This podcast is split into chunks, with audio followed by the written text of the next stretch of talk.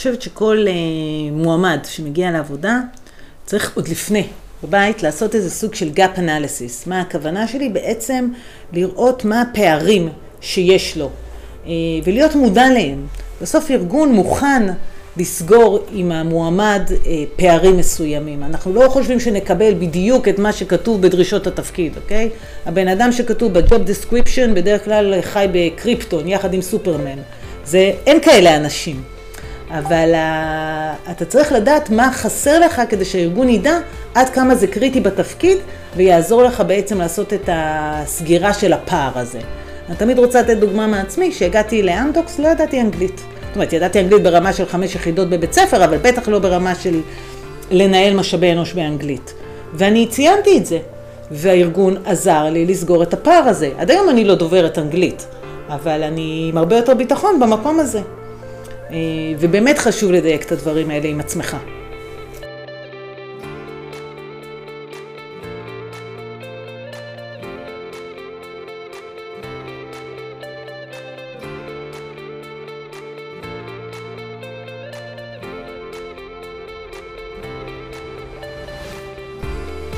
אז שלום לכולם וברוכים הבאים לפודקאסט קריירה ועוד, אני איתי רוזנברג, והפודקאסט נועד לעזור לאוכלוסיית השכירים להתקדם בקריירה. מהניסיון שלי קיימים פערים בין עובדים לארגונים, ואנחנו כאן כדי לתת אפשרות לגשר על הפערים האלה.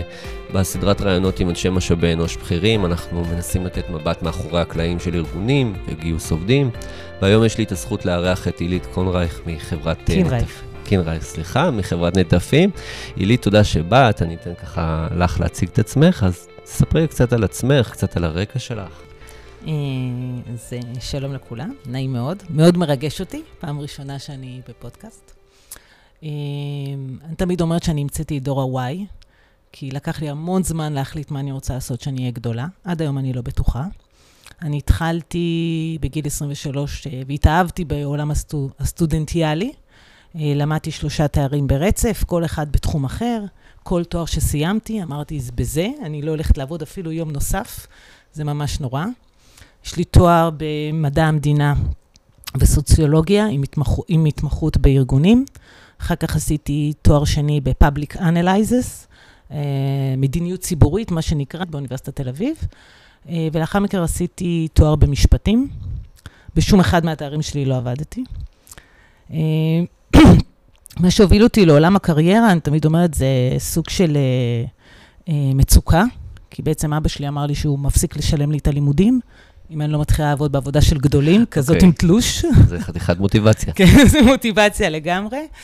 פתחתי את העיתון, אה, היה בשנות האלפיים, 1999 לדעתי אפילו. פתחתי את העיתון, היה מודעות, היה פרטנר, מרכזי שירות לקוחות, היה פדקס, אמרתי, הנה, אני אלך לפדקס, אני אטוס בעולם אחרי החבילות. Uh, התחלתי בשירות לקוחות של פדקס, uh, עשיתי את זה כשנה, uh, יצאתי לחופשת לידה, uh, חזרתי, הציעו לי, הייתי, חיכיתי לסטאז' במשפטים, שמעולם לא עשיתי, אני רגע אודה. ו... ואז אמרתי, הציעו לי תפקיד של להיות uh, עוזרת מנכ"ל. אני חושבת שזה התפקיד הכי משמעותי שעשיתי, לא בגלל האימפקט שלו על הארגון, כמו האימפקט שלו עליי. אתה פתאום לומד איך הביזנס חושב, איך הנהלה מתנהלת, ויחסית הייתי צעירה, הייתי, היה לי, תחשבו, שנה ניסיון בעולם העבודה. פתאום ראיית מקרו כזאת. מקרו לגמרי. אה, הכי רחבה שיש, על מקבלי ההחלטות בארגון, איך הם חושבים, מה האינטרסים, מה שאנחנו קוראים פוליטיקה ארגונית. אתה רואה אותה מכל הצדדים.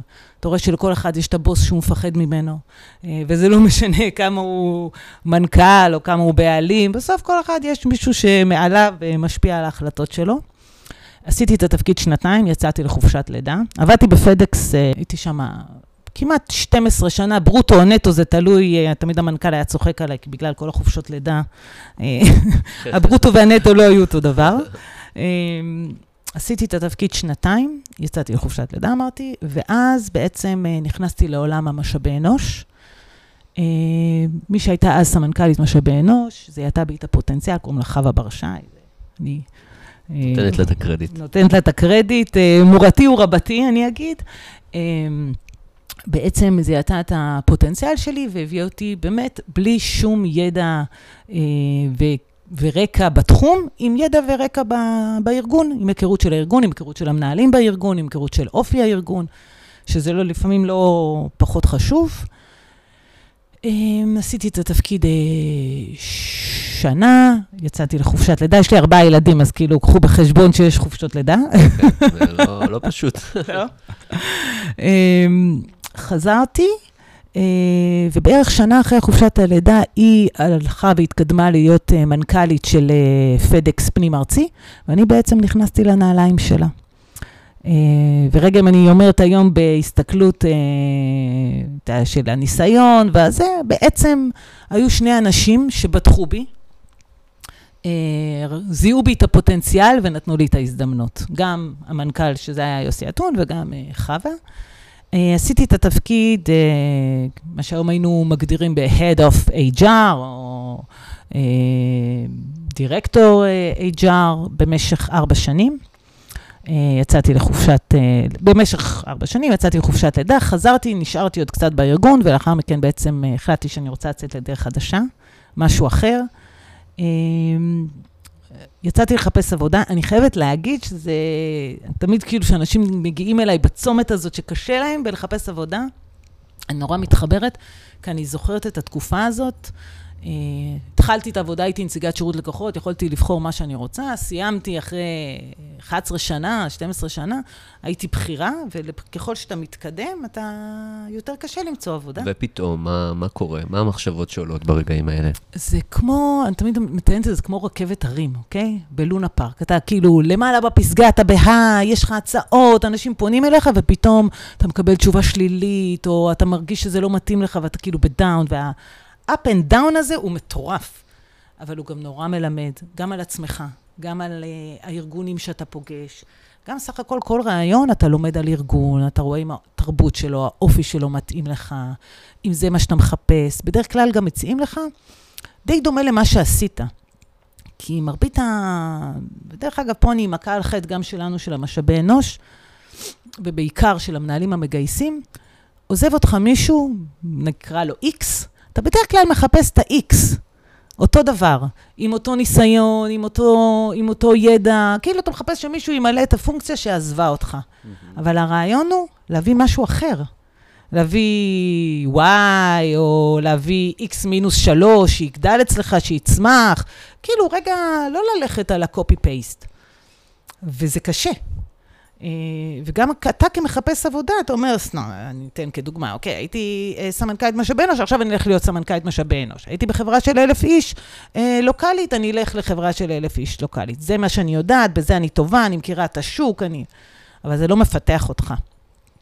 ובאמת עשיתי שיפט, הלכתי לשוק אחר, לתפקיד אחר. אז, אז איך באמת הייתה, עלתה המחשבה ללכת לשוק אחר, למשהו אחר? שהוא לאו דווקא הניסיון שלך? כי זה בטח אה, דילמה שהרבה מאוד אנשים מתלבטים בה. קודם כל הלכתי למשאבי אנוש, כן? נשארתי כאילו כן. בתחום של משאבי אנוש, אוקיי. ומה ששיניתי זה היה בעצם את ה market. אם לפני זה הייתי בתחום ה... שילוח הבינלאומי. כן, service. בסדר, בואו נקרא לזה service. בסוף מכרתי שירות. אה, נכון שזה שילוח, אבל כל שירות אחר זה היה בערך אותו דבר. אמרתי, אני אלך לשוק אחר. אה, שוק יותר של הייטק.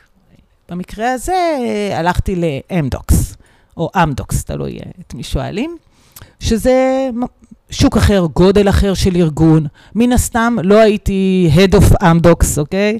וגם לא הייתי Head of חטיבת הפיתוח, אלא הייתי uh, uh, HR Business Lead, מה שנקרא. זאת אומרת, עשיתי גם איזשהו דאונלוד בטייטל שלי, אבל קיבלתי ניסיון גלובלי. ניהלתי ביחידת פיתוח, למדתי שפה חדשה, מה זה קוד, מה זה דיגיטל, מה זה כל הביג דאטה, כל הדברים האלה ש... אז כשנכנסתי לאמדוקס הם התחילו להתעניין בהם, והיום כל אחד יודע מה זה, כן, אבל עברו גם uh, שמונה שנים מאז.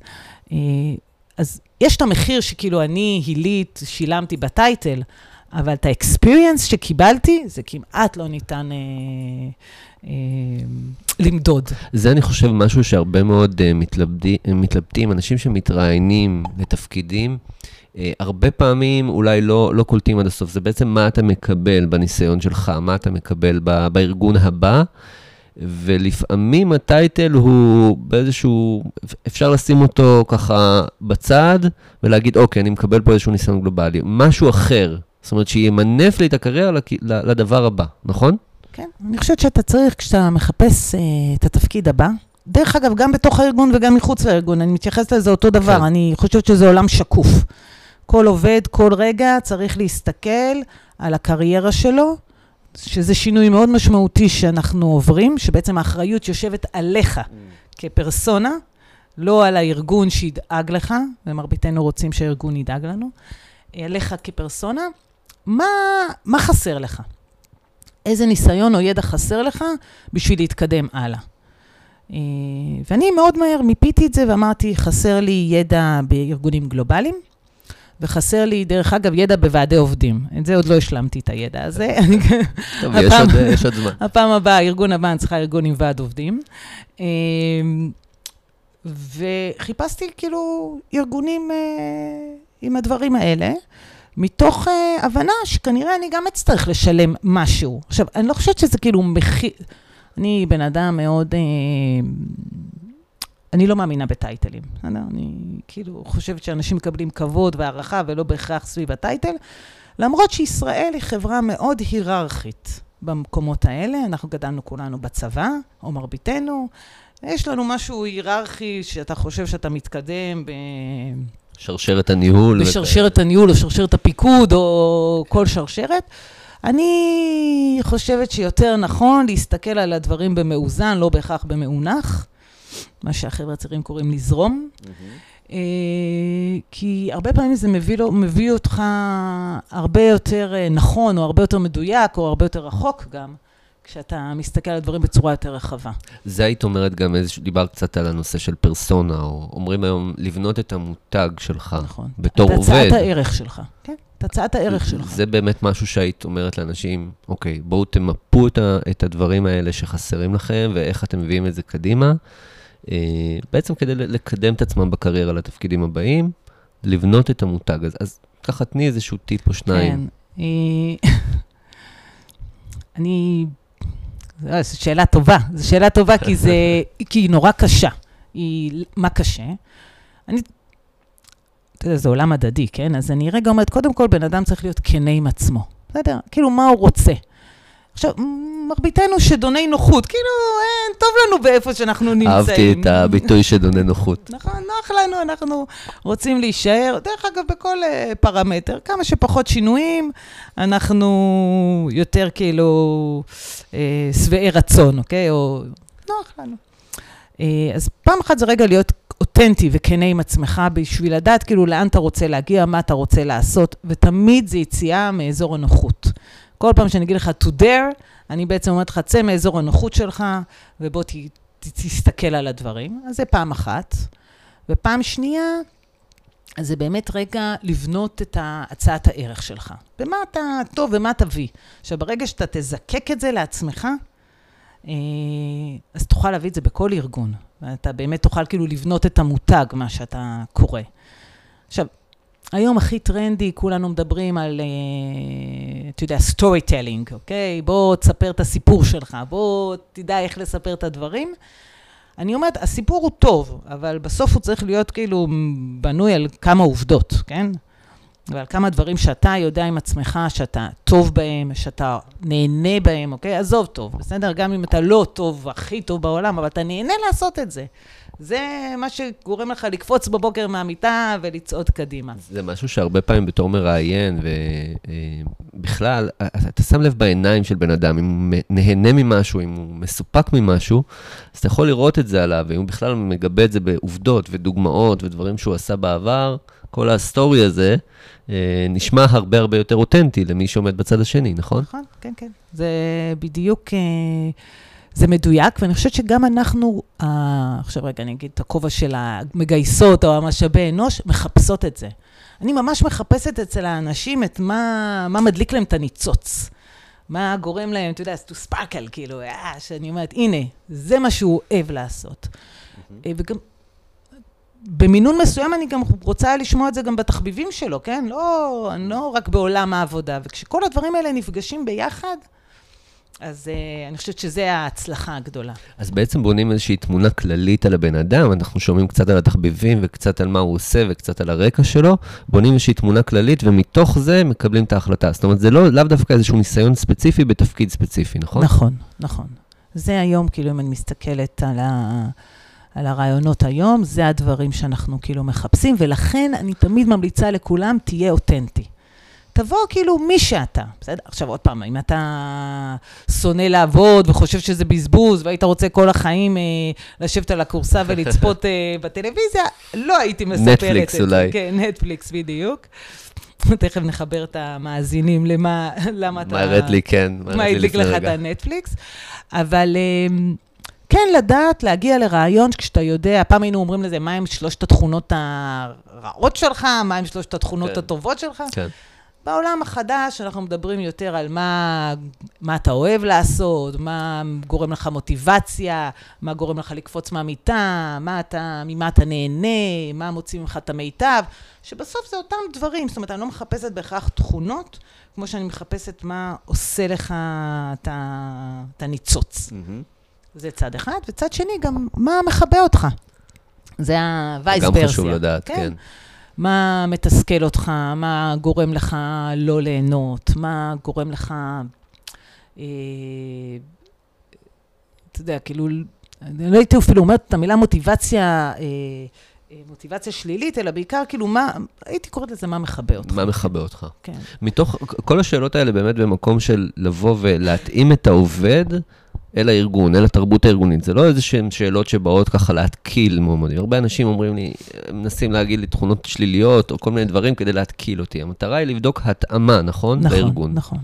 בסוף, אם אתה לא מתאים לתרבות הארגונית, זה lose-lose situation. ובכל ארגון יש את התרבות שלו, המיוחדת שלו, אתה יודע, הייחודית, את האופי של הארגון, את אלה אנשים, אלו אנשים הצליחו בארגון, אלו אנשים יותר מתקשים. אה, היום כל, הנוס, כל העולם המטריציוני הזה, הניהול המטריציוני, אתה בעצם כל הזמן, בכל תפקיד כמעט, מפעיל עוד אנשים, mm. שהם לא בהכרח uh, תחת הסמכות ההיררכית שלך. כן, כן. והיכולת הזאת באמת להניע אנשים היא התאמה תרבותית של הארגון. אני אתן דוגמה כאילו מצוינת, משני ארגונים שעבדתי בהם. אה, אמדוקס הוא ארגון, אמדוקס הוא ארגון מאוד מאוד היררכי, מאוד היררכי, אה, היום הוא כבר לא, הוא עבר טרנספורמציה, אבל בשנים שאני הגעתי אליו הוא היה מאוד אה, היררכי.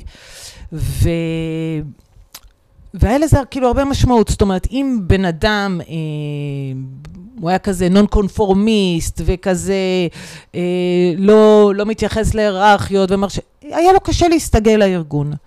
Uh, מנגד, הארגון שאני עובדת בו היום, נטפים, הוא ארגון מאוד uh, לא פורמלי, מאוד ככה גדל על האווירה הקיבוצית, כל קול uh, שווה לקול האחר. זה אנשים... ישראלי במהות כזה, משהו... מאוד ישראלי, כן. החוצפה הישראלית בכל מקום. ואם אתה אדם שאתה מאוד היררכי, ואתה מאוד מצפה שידברו אליך בכבוד, ולא יעשו אסקלציה למנהל מעליך ודברים כאלה, יהיה לך קשה להסתגל לארגון. יהיה לך קשה להצליח. ולכן אני, ברעיונות, הרבה פעמים אני מספרת את היתרונות ואת החסרונות של הארגון, או את האופי של הארגון, את התרבות שלו, כי בסוף זה צריך להיות uh, best match, אוקיי? שני הצדדים צריכים לרצות. גם אתה צריך לדעת אם זה מתאים לך, וגם הארגון צריך לדעת אם אתה מתאים לו. וזה כמו, אתה יודע, בסוף זה סוג של כזה... כמו זוגיות כזאת. זוגיות, זה לגמרי זוגיות. לכל דבר. אה, אי אפשר שכאילו רק צד אחד ירצה. ובאמת אני חושבת שהמועמדים, וזה תמיד אני אומרת להם, אני גם מוכרת לכם קצת את הארגון, לא רק אתם כן. מוכרים לי את עצמכם, אני רוצה ש... שתאהבו, שתרצו, שתבואו כאילו באנרגיות טובות, שתבואו שבעי רצון. אמ, ולא צריך להתבייש אם אתה נכנס לארגון, עכשיו אני האדם הכי לא רוחני בעולם, אה, איתי פה יושב מולי, אז הוא יכול כאילו להעיד, אבל אתה נכנס והווייב של הארגון לא עושה לך טוב, אוקיי? או אתה מרגיש כזה קרמה לא טובה, או...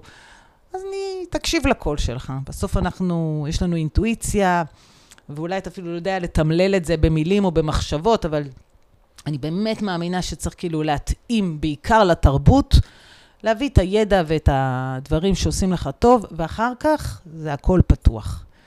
אנחנו כל היום מדברים על שינוי קריירות, upskilling, reskilling. אנחנו חייבים כאילו להבין שזה העולם. אני חושבת שהנטפים... אה, קצת כאילו, לא סיפרתי על נטפים, נכון? אבל כן, יודעים מה היא נטפים. אה, שאני אולי- אספר אולי כמה ב- מילים, כן, כי בכל מילים. זאת... אה, זה סוג של אז- גאווה ישראלית לגמרי. בעצם. אז אה, נטפים, אה, באמת, אה, חברה ישראלית, גדלה מתוך אה, אה, שלושה קיבוצים, חצרים, מגל ויפתח, אה, והביאה את המצאת הטפטפת. אה, זה אני מדברת לפני 50 שנה. היום היא נמצאת בשוק של ה- מה שאנחנו קוראים Smart Irrigation, השקיה חכמה ומדויקת. אה, 5,000 עובדים ברחבי העולם, 29 מדינות, אה, 17 מפעלים, שלושה מהם בישראל.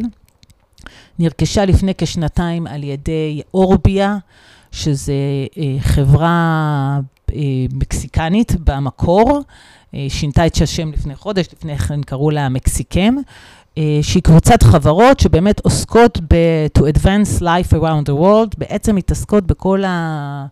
אה, בכל מערכות החיים, ונטפים היא בעצם החטיבה שמתעסקת בעולמות ההשקיה.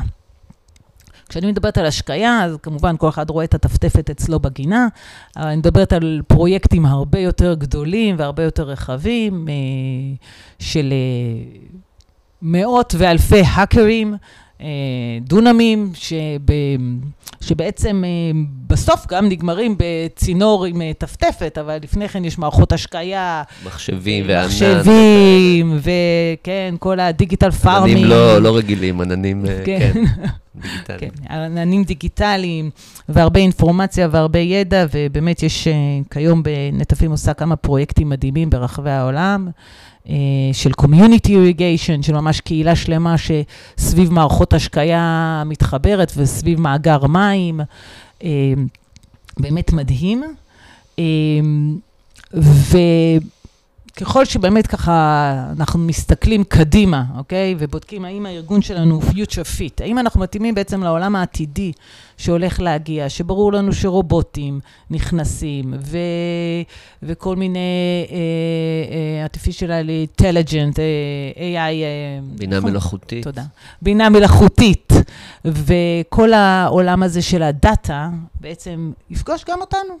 בסוף, ב- היום, אם יש בסוף, ה... בסוף הקו עומד uh, תפקיד שקוראים לו End of Line Operator, זאת אומרת, מפעיל, קצה קו, הוא מוריד את, את הגלגל, אוקיי? ובעצם uh, בודק את איכות המוצר. הרי זה תפקיד קלאסי שרובוט יחליף אותו בטווח של, בוא נגיד, בין שנתיים לעשר שנים. כן, אני איך אופטימית. מתמודדים עם הידיעה הזאת? כן, ואיך אתה מתמודד ומה ה-responsible, מה האחריות שלך, סליחה על האנגלית, מה האחריות שלך כארגון לדאוג לאמפלויביליטי של אותו בן אדם.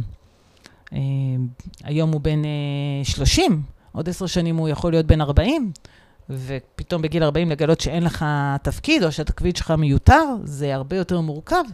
ואנחנו כארגון לוקחים על זה אחריות. עכשיו, אני לוקחת על זה פעם אחת אחריות עכשיו ברמת המקרו, ויש לי גם אחריות ברמת המיקרו של עובדים שלי שהם בני 50, שאני אומרת, בסדר, יש להם עוד אה, 17 שנה לעבוד, ונגיד הם יישארו באותו תפקיד, אבל איך אני מכשירה אותם לעבודה מעל גיל 67?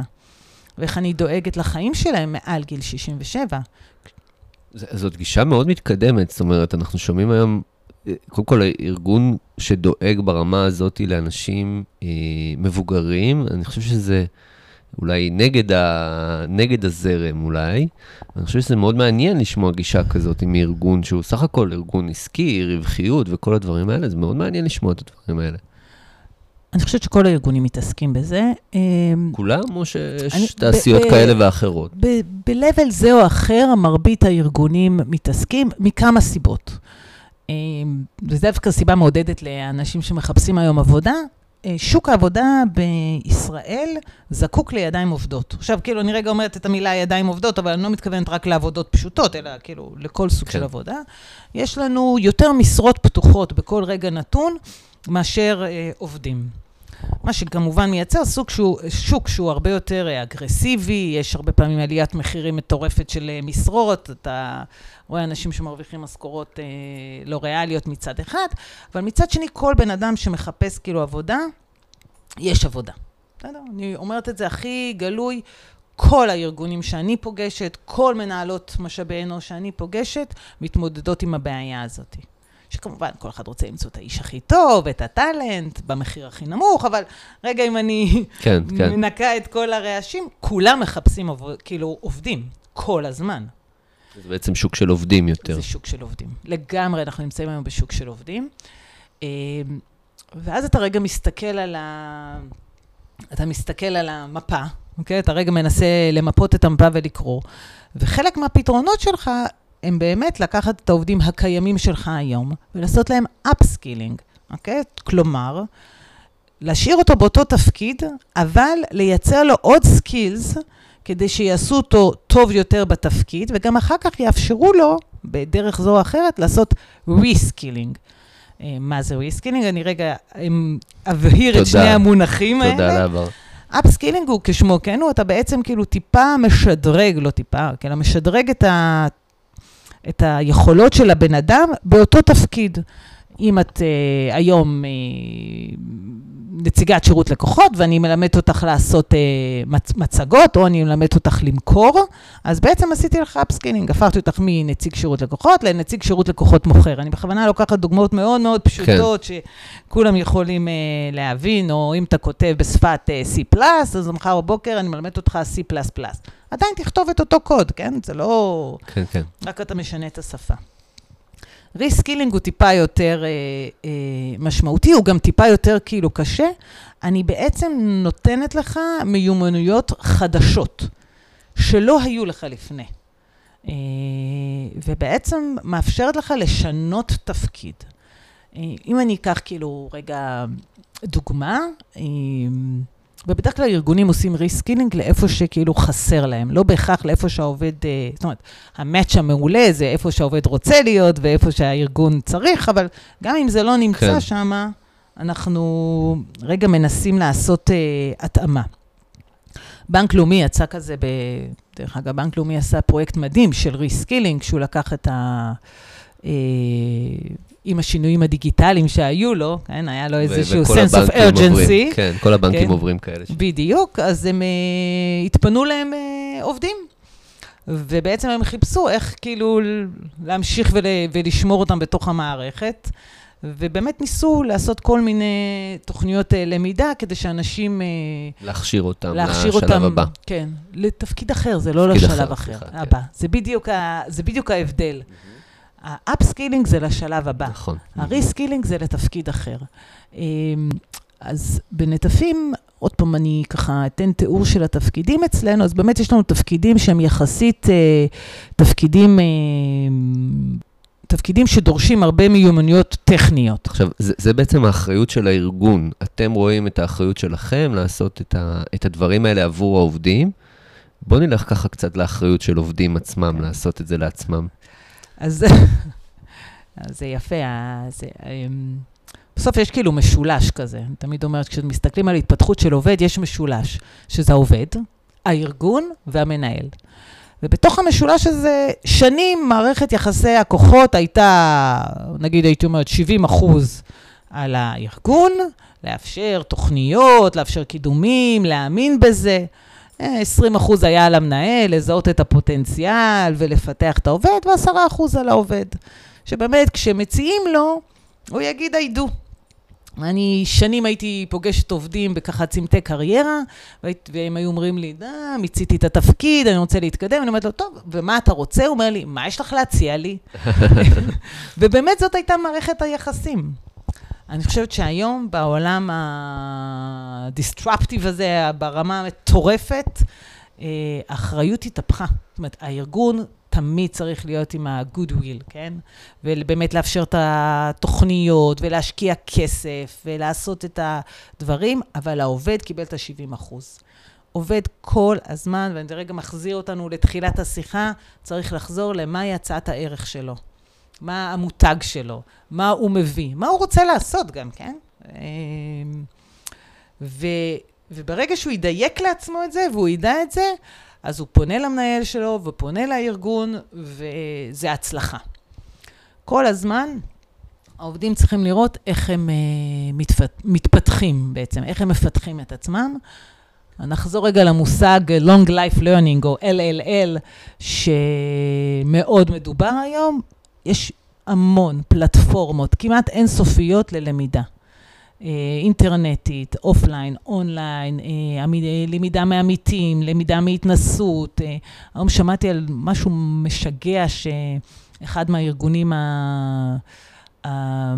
מהתעשייה הצבאית בישראל עושה, הוא עושה שנת שבתון בתוך הארגון. זאת אומרת, כל עובד, אחרי שבע שנים שהוא באותו תפקיד... מה שעושים למורים היום. נכון, יכול לבחור לעשות שנת שבתון. לא פעם היו שולחים בחוץ ולחו"ל, היום אתה יכול לבחור בתוך הארגון לעשות תפקיד אחר במשך שנה. זאת אומרת, אתה עדיין עובד, כאילו, אבל השנת שבתון שלך מהתפקיד מעניין. שלך, ואתה הולך לעשות תפקיד אחר באותו ארגון, בשביל לראות באמת אם זה מתאים לך, ללמוד, להתפתח. שובר שגרה קצת. לגמרי, מביא לך זווית אחרת. אה, כמובן, הארגונים הגדולים, אה, גוגל ואפל, להם יש גם מובנה יום בשבוע, יש להם כזה שאתה יכול... אה, לבחור יום בשבוע, לעשות פרויקט אה, מחוץ לשגרת הפרויקטים שלך והעבודה שלך. זה מפתח להם את היצירתיות, וגם תורם, ל... הבנתי, גם תורם לפרודוקטיביות לפי מחקרים שהם עשו. נכון, מעניין. אבל בעיקר, בסוף, זה... אה, זה ווין ווין, כן? אבל בעיקר בסוף זה מלמד את העובד. זאת אומרת, יש לך יום בשבוע להשקיע במשהו אחר. כי הרי אם ישאלו את כולנו, טוב, אז למה אתה לא לומד? למה אתה לא משקיע? למה אתה לא עושה? התשובה הראשונה שכולם ייתנו זה... זמן. אין לי זמן. אין לי זמן, אני טובע בעבודה, אני לא יכול לנשום. אתה בעצם מאלץ אנשים לייצר לעצמם זמן. אה, אבל זמן זה כבר אה, פודקאסט אחר, כן? על איך, ל... כן, איך לייצר זמן. זמן ואיך לנהל זמן. ו... אומרים נ... שזמן זה רגש, זה בעצם הרגש, אתה, אם, אם היית יודע שיש לך את האפשרות לעשות דברים, או היית מתרגש מזה, אז היה לך גם יותר זמן לעשות את זה, כביכול. נכון? היית מוצא זמן. זה, זה איזושהי כן, הפשטה של הדברים. אתה, אתה צודק, אבל אתה, כל הזמן לכולנו אין זמן. אני, אני הראשונה שכאילו אומרת כן, את זה, כן. שלא, לא... אבל אם אני מסתכלת רגע, אני מת, מתנתקת מהיום-יום, ועומדת בחמשת אלפים רגל אה, מלמעלה ומסתכלת, אז ברור שאם אתה לא תן, תשפר את עצמך, אוקיי? תסתקרן, תלמד, תחקור, אתה תהיה לא רלוונטי. מעניין, אני רוצה ככה לשמוע על הסרטון שהראית לי, כי זה היה סרטון מאוד מעניין. ש... ספרי לי קצת על הסרטון, מה, מה בעצם הסרטון הזה אומר? כן, אני חושבת שהסרטון הזה רגע שם לנו מראה. הוא אומר, העולם משתנה בקצב מטורף. כל אחד מאיתנו שיש לו ילדים, טינג'רים, ורואה אותם על הטלפון שלו, מבין את העניין, או כל אחד, אפילו, דרך אגב, שיש לו ילדים קטנים ורואה אותם מסתכלים על, אה, מסתכלים אה, בטלפון, בנייד, מעבירים לתוכניות שהם אוהבים, מסתכלים על פרסומות, אתה מבין את רמת הטכנולוגיה והדיגיטל שהיא קיימת. אני לא מזמן עשיתי קורס דיגיטל לכל, לכלל העובדים שלי. אה, בחור באמת אני לא אתן פה את הקרדיט, אבל uh, הוא לימד אותנו על פונקציות שיש לנו היום בטלפון ואנחנו לא משתמשים בהן. וזה מטורף, אוקיי? הרי מרבית, מרבית האנשים, אני רק אסבר את האוזן, אני בין 40 ל-50, יותר קרוב ל-50. Uh, אני משתמשת בטלפון לשיחות, לוואטסאפ, עושה קניות בטלפון. Uh, הדברים הרגילים. הדברים הרגילים. אתה מסתכל על הילדים, אתה רואה שהם עושים 80 אלף דברים יותר, עורכים סרטים, מורידים סיכומים, יש להם uh, תשובות של המבחן, הם, תקש... אתה יודע, אלפי ערוצי תקשורת, קניות, באמת מיליון ואחת דברים. Uh, אז בעצם הסרטון מראה לך איך העולם מתקדם, לאן הוא מתקדם, מה הקצב של ההתקדמות שלו. הוא נותן לך שם המון עובדות uh, מפחידות. או מדליקות, תלוי באיזה צד אתה מסתכל על זה. על מכונות, על מחשבים, על, על דאטה. על רובוטים, אה, על... אה, לא מזמן יצא סקר, אני רק אספר עליו, של אה, Economist Forum. סקר שכולם מדברים עליו היום, זה 114 עמודים, אני לא יכולה להגיד שקראתי את כולם, אבל אני, את התקציר, את ה-Get Abstracts קראתי. אה, והוא בעצם מדבר על עולם העבודה העתידי, שהוא אומר לך ש-750 מיליון עבודות ייעלמו. פשוט ייעלמו, לא יהיו רלוונטיות. אה, אבל מהצד השני... אה, ייווצרו עוד משרות. ייווצרו עוד משרות. ובאמת השאלה שהסרטון הזה כאילו אומר לך, בשביל להיות רלוונטי בעולם העתידי, מה אתה צריך לעשות? והוא קורא לך ללמוד. זה הכל. הוא אומר לך, תלמד. יש לך את כל האמצעים, תקבל את ה-growth mindset, מה שאומר המחשבה שאתה יכול ללמוד הכל, אתה יכול לעשות הכל, אין משהו שאתה לא יכול לעשות, ובוא כאילו תיכנס לזה. יודעת, אבל שבאמת ראיינתי פה את אה, נירית כהן, שהיא מומחית לעולם העבודה העתידי, וגם מדברת קצת על זה. ניסיתי להבין מה באמת אנשים יכולים ללמוד, ובעצם אנחנו אומרים, תהיו ב mindset שבאמת אפשר ללמוד הכל, לקבל כמה שיותר כישורים, אבל אנחנו לא באמת יודעים להגיד להם מה ללמוד, כן, נכון? אנחנו זה- לא באמת יודעים להגיד מה. זה, זה כאילו, ה, אני חושבת שזה כאילו המטורף הזה, כאילו השינוי המטורף. אני אומרת, זה שינויים שהם כאילו מקפצות שאתה לא יודע לחזות. זאת אומרת, מי שרואה זחל, לא יודע באמת לחזות שיצא מזה פרפר. אה, דרך אגב, את הגולם לפעמים אתה לא יכול להאמין שמתוך זה יצא גולם. אז אלה המקפצות, זה באמת מקפצות של טרנספורמציות מטורפות. אה, תמיד אני צוחקת, אני נורא אוהבת מדע בדיוני. אני. אז אתה פשוט מגלה שכל מה שהיה נראה לך כאילו מטורף לפני עשר שנים, זה קורה. כן. אני... ואתה אומר, טוב, אז עכשיו אתה קורא את הסיפור הבא, אה, בדרך כלל הם גם אה, כאלה אפוקליפסים, כן? העולם מתמוטט, אין יותר... כן. אה, אבל אתה מבין שזה כאילו possible. זה possible שהרובוטים ישלטו בעולם, או כל מיני... מי שראה את המשחק של... מי שקרא את המשחק של אנדר, אז אתה יודע, כן. כאילו, זה מאוד מאוד יכול להיות.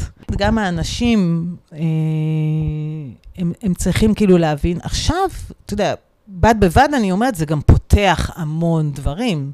זאת אומרת, אם פעם היית... אה, היית מורה, והיית אומרת, אה, כל התפקיד שלי, נגיד, הוא לעמוד בכיתה וללמד את החומר, אז היום את מורה ואת יכולה לייצר לעצמך אתר, שאת עוזרת בפתרונות, או תעשה שיעור, שיעורים... אה, זאת אומרת, כמו אה, הגדלת ערך של ה- של מי שאתה ומה שאתה. נכון, אין מקצוע כמעט שאתה לא יכול לחשוב על, ה, על איך אתה משפר את עצמך ואיך אתה משנה. אז זה שאני לא יכולה להגיד, זאת אומרת, ברור לכולנו שנצטרך data analyst, כן? זה ברור לכולנו שגם אם אני אאסוף היום את כל המידע, אני צריכה להוציא מזה איזה insight, כן? מהמם. מה? כן. אה, ויש כמה מקצועות שמאוד ברור שהם יהיו, שהם ילכו ויעלמו, ויש לנו כמה מקצועות שברור לנו שהם יהיו. אבל בסוף, כל אחד צריך להסתכל על הטווח של השנתיים-שלוש אצלו, ועוד שלוש שנים הוא כנראה צריך ללמוד משהו חדש. זה לא שאני עכשיו אגיד לך, בוא תלמד את זה, ובזה נעצרת. כן. זאת אומרת, זה- long life, כל הזמן. כל ללמוד. הזמן אתה צריך ללמוד ולהתפתח, כל הזמן. כל הזמן מה שידעת, אתה לא בהכרח uh, תצטרך. עכשיו, הכי פשוט, אני קוראה לכולם, לכו תלמדו אנגלית. כן. ברור לכולם שנצטרך אנגלית, לכו תלמדו שפת קוד.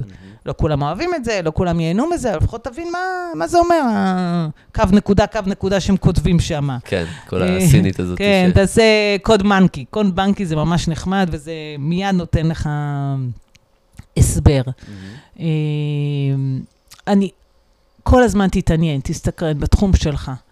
אה, יש סיפור נורא יפה שמספרים על בלקברי.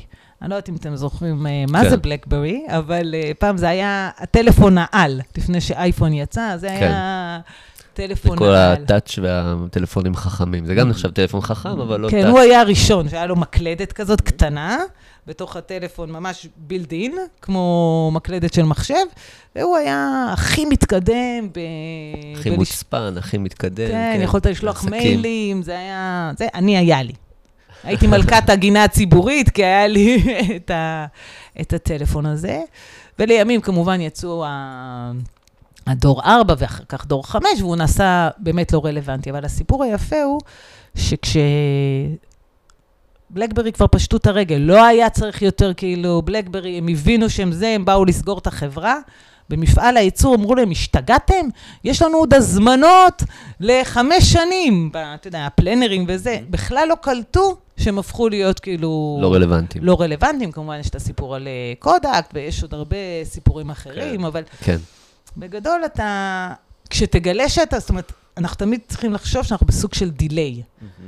עכשיו, נכון שזה עושה אותך קצת פרנואיד, כן? מה שאני מספרת עכשיו, וקצת כאילו רגע מפחיד, קצת כאילו רגע מערער את היציבות.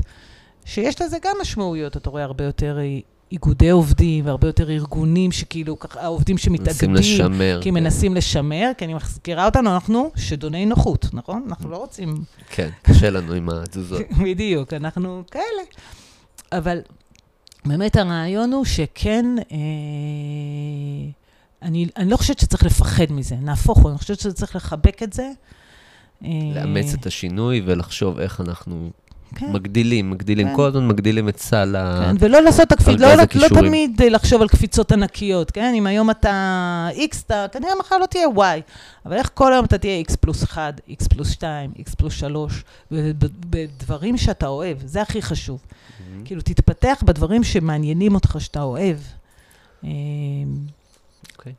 אז, אז אני חושב טיפ מאוד מאוד משמעותי לאנשים שבאמת אה, עוסקים בחיפוש עבודה, איך לחפש כל פעם את הארגון שייתן להם עוד, שייתן להם עוד ערך. גם אני נכון. מביא עוד ערך לארגון, אבל גם איך הארגון מביא לי ערך. זאת אומרת, נכון. המשחק הוא הדדי כל הזמן. בקטע הזה. נכון. אם אתה היית בארגון אה, מסוים, אם עד היום היית בארגוני קורפורייט גדולים כאלה, אז כן, ללכת לסטארט-אפ. אז נכון שיכול להיות שזה מסוכן, וזה לא יציב, ואתה לא יודע מה יהיה עוד שלושה חודשים עד הסבב גיוסים הבא, אבל קיבלת ניסיון בסטארט-אפים. או אם אתה נמצא... הדוגמאות הן כאילו אינסופיות. אם אתה במגזר הציבורי, תלך למגזר הפרטי. אם אתה במגזר הפרטי, אז תלך באמת לארגון שהוא יותר אה, ציבורי. מהמם. אמ, כל הזמן תשנה, תנסה לשנות, להרחיב. כי בסוף, כן, כי בסוף מה שאתה יודע, אם למדת ראיית חשבון, אתה כנראה תהיה רואה חשבון. אבל אה, בוא תראה בכמה מקומות אתה יכול להיות ובאיזה ארגונים, וכל פעם אתה מביא משהו אחר. נכון, גם רואה חשבון לא חייב להיות גם מאחורה, מאחורי הקלעים, הוא יכול להיות גם זה שגם מציג את הנתונים, ולהרחיב טיפה את האפשרות שלו להציג את הדברים כלפי הלאה. נכון? אה, מיומנויות שיווק יכולות להיות מאוד מאוד חשובות. זאת אומרת שיש כל הזמן, כל הזמן דברים שהוא יכול להתפתח בהם. לא להיתקע על המקצוע, כן. שבעצם את ההשראה עבור כולם. את, אה, את למדת שלוש, אה, שלושה תארים, ו- ואת לא, לא כל כך עסקת בהם.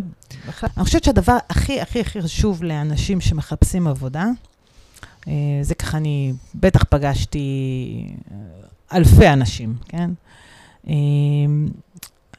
אז אני חושבת שכאילו, אה, אחד, אה, תדע כאילו מה אתה, מה אתה שווה. זאת אומרת, תבוא מראש, יהיה לך את ה-elevator speech, מה שאנחנו קוראים, אוקיי? את איך אתה מספר על עצמך.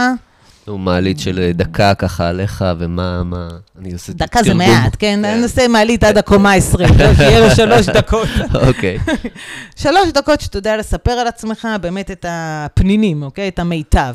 זה פעם אחת. פעם שנייה, מאוד חשוב לבוא אה, עם מה אתה, כאילו, מה חשוב לך. כמו שאמרתי, בסוף תזכור מה חשוב לך, מה מוציא ממך את המיטב, השלוש תכונות החיוביות, לא משנה איך תקראו לזה, כאילו, הדברים שאתה טוב בהם, אתה חזק בהם, אה, שאתה יודע שאתה מביא את הערך הזה לארגון, ומה הדברים שאתה פחות אוהב לעשות, או הדברים שאתה צריך עדיין לפתח, או הדברים שאתה חושב שפחות מוציאים ממך את הטוב שבך. וזה ורסיה כאילו מתקדמת של הרע והטוב. ואין נכון, לא נכון. נכון. זה כאילו, הבן אדם שאומר לי, אני פרפקציוניסט, כן, כתכונה שלילית, אז אני תמיד צוחקת, אוקיי? אני חייבת להגיד בקול, אני כן. צוחקת. אין נכון, לא נכון, זה באמת מה נכון לך.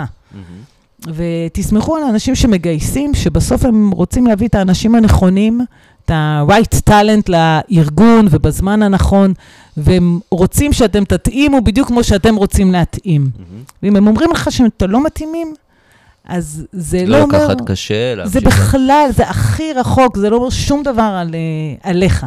מהמם. זה פשוט, הם חושבים שלא, המיטב שבך לא יבוא לידי ביטוי בארגון הזה. ולקחת וללמוד את זה, ללמוד לרעיון הבא. איך אני מביא כן את החוזקות שלי, למקד את עצמי, ולא לקחת את זה אישי. אז כן, זה בדיוק. לא אישי. זה לא, זה לא אומר עליך כאדם שום דבר. בדיוק, כמו דרך אגב שכל uh, מערכת יחסים שהיית בן ארבע, אוקיי? שחברה שלך נפרדה ממך בזה, לא אמר שום דבר על מי שאתה תהיה היום. אין, זה עוד אפיזודה קטנה, לא לאבד את האופטימיות. מהמם. יש הרבה אנשים שחווים בדידות כזה בשלבים האלה של חיפוש עבודה. אז באמת, זאת אומרת, לא לאבד את האופטימיות, ללכת לדבר נכון. הבא, להשתמש באנשים, להשתמש במכרים. אמ, היום זה גם קשרים, נכון? הרבה לינקדין וכאלה. לגמרי, לגמרי, ה network. אני אגיד, כאילו, אני אקרא לזה בתור network, בסדר? וזה לא משנה אם זה אונליין, שזה לינקדין, פייסבוק, טוויטר, או זה offline, החבורה שלך, הפרלמנט שלך ביום שישי, כן. שישי, החברים שלך של הכורסה, העמיתים שלך מהעבודה הקודמת, לא משנה מי ה... מה ה network שלך, כל הזמן תפעיל. את הנטוורק וכל הזמן תספר שאתה מחפש, ומה אתה מחפש, ו, אה, ומה עובר עליך, ותשתף. לא חייבים לשתף אולי הכל בלינקדאין או בפייסבוק, אוקיי? זה מאוד כן. תלוי מי אתה, כן, אבל כן. בטח את החברים תשתף כל הזמן. אנשים ייתנו לך פידבקים, ייתנו לך עצות, יקשיבו למה אתה אומר, ימצאו את ההתאמה. אה, זה שוק של עובדים, זאת אומרת, מחפשים אותך. עכשיו רק צריך לראות לאיפה אתה מתאים. להוציא את עצמך החוצה, לשתף אנשים, לא, לא להישאר עם זה בתוך ה... כן. אני ממש חושבת שזה... זה נכון תמיד, אבל זה כאילו אה, גם נכון אה, היום בשוק העבודה. אוקיי, אז אילית, אנחנו ככה לקראת סיום, אני אשמח ככה אה, לשמוע, קודם כל, איפה אפשר לפגוש אותך, לשמוע אותך, אם יש לך איזשהו משהו שתרצי להמליץ עליו, שקראת, ראית. אגב, אה. הסרטון הזה שדיברנו על הנושא של המכונות והדברים האלה, זה סרטון שקיים ביוטיוב, לא אנחנו המצאנו אותו, אבל זה סרטון כן. שבאמת מדבר על עולם העבודה העתידי. אני חושבת אה, שגם בטד יש המון בטד, המון, אה, אה, דברים. המון אה, איפה לשמוע ואיפה... אני אגיד איתי כאילו... על איזושהי סדרה של, אה, ש- אני לא זוכר, בנטפליקס או משהו כזה. נכון, The Future of Work, גם זו סדרה ששווה לראות. אה, אני אגיד את זה, א', אני בלינקדין, אה, כמובן אפשר למצוא אותי, עילית קונרייש, H-I-L-I-T, K-U-H-N-R-E-I-C-H. אה, אני לא עושה הרבה דברים טובים בעולם, אבל אני תמיד שמחה לייעץ לאנשים וכאילו לעזור להם למקסם את הפוטנציאל שלהם, אז תרגישו חופשי לפנות אליי. אני לא איזה חיית לינקדין כל היום חיה בזה, אבל פעם כן. בשבוע אני נכנסת. אה, חייבים להיות היום בלינקדאין, אגב? אני חושבת שכן. כן. עוד פעם, תלוי כאילו מי אתה, אוקיי? אני לא בטוחה שהדור הצעיר, אם אני היום מדברת על המילניאנס, אם הם בלינקדין בהכרח, אבל אתה חייב להיות באיזשהו נטוורק. טוויטר, לינקדין, אה, פייסבוק, אם אתה מאוד ישראלי, מאוד לוקאלי, אז פייסבוק בישראל היא חזקה. מאוד חזקה. אה, הודו וארצות הברית יותר טוויטר. טוויטר. אה, לינקדין, בצ'יינה כמובן יש להם דברים אחרים לגמרי, אבל כן, אתה חייב להיות. אה, יש איזשהו משהו שהיית רוצה להמליץ עליו, שאנשים יראו, שאנשים ישמעו, שאנשים יפתחו את עצמם? אני חושבת שכאילו הדבר היחידי שבן אדם צריך לפתח באמת זה כאילו סוג של אה, אופטימיות, אוקיי? אה, good energy, אני לא יודעת איך... אה, Good vibe כזה. good vibe, כן, כן. זה... אתה יודע, אתה יושב מול מישהו, אתה כן. רוצה שיהיה לך כימיה טובה, החוצה, בדיוק, כן. שהוא ישדר החוצה את ה good vibe הזה, אז שבטוח דרך זה כאילו תמצאו. אוקיי, אז הילית, אז קודם כל תודה שהסכמת ככה לבוא, להתראיין. אני חושב שמאוד עזרת, גם, גם הסיפור שלך נותן הרבה השראה להרבה אנשים שמחפשים עבודה ולא בטוחים שהמקצוע הראשון שהם למדו עשו את, ה, אה, עשו את הבחירה הנכונה, אבל באמת איך אפשר להתקדם ולהתפתח באמת עם האנרגיות הטובות שאת מביאה. זה נראה לי אה, משהו שמאוד אה, תורם להרבה מאוד אנשים, אז תודה רבה. אה, וזהו, אנחנו ניפגש ברעיון הבא אה, של קריירה ועוד. תודה שהייתם איתנו, אה, ולהתראות.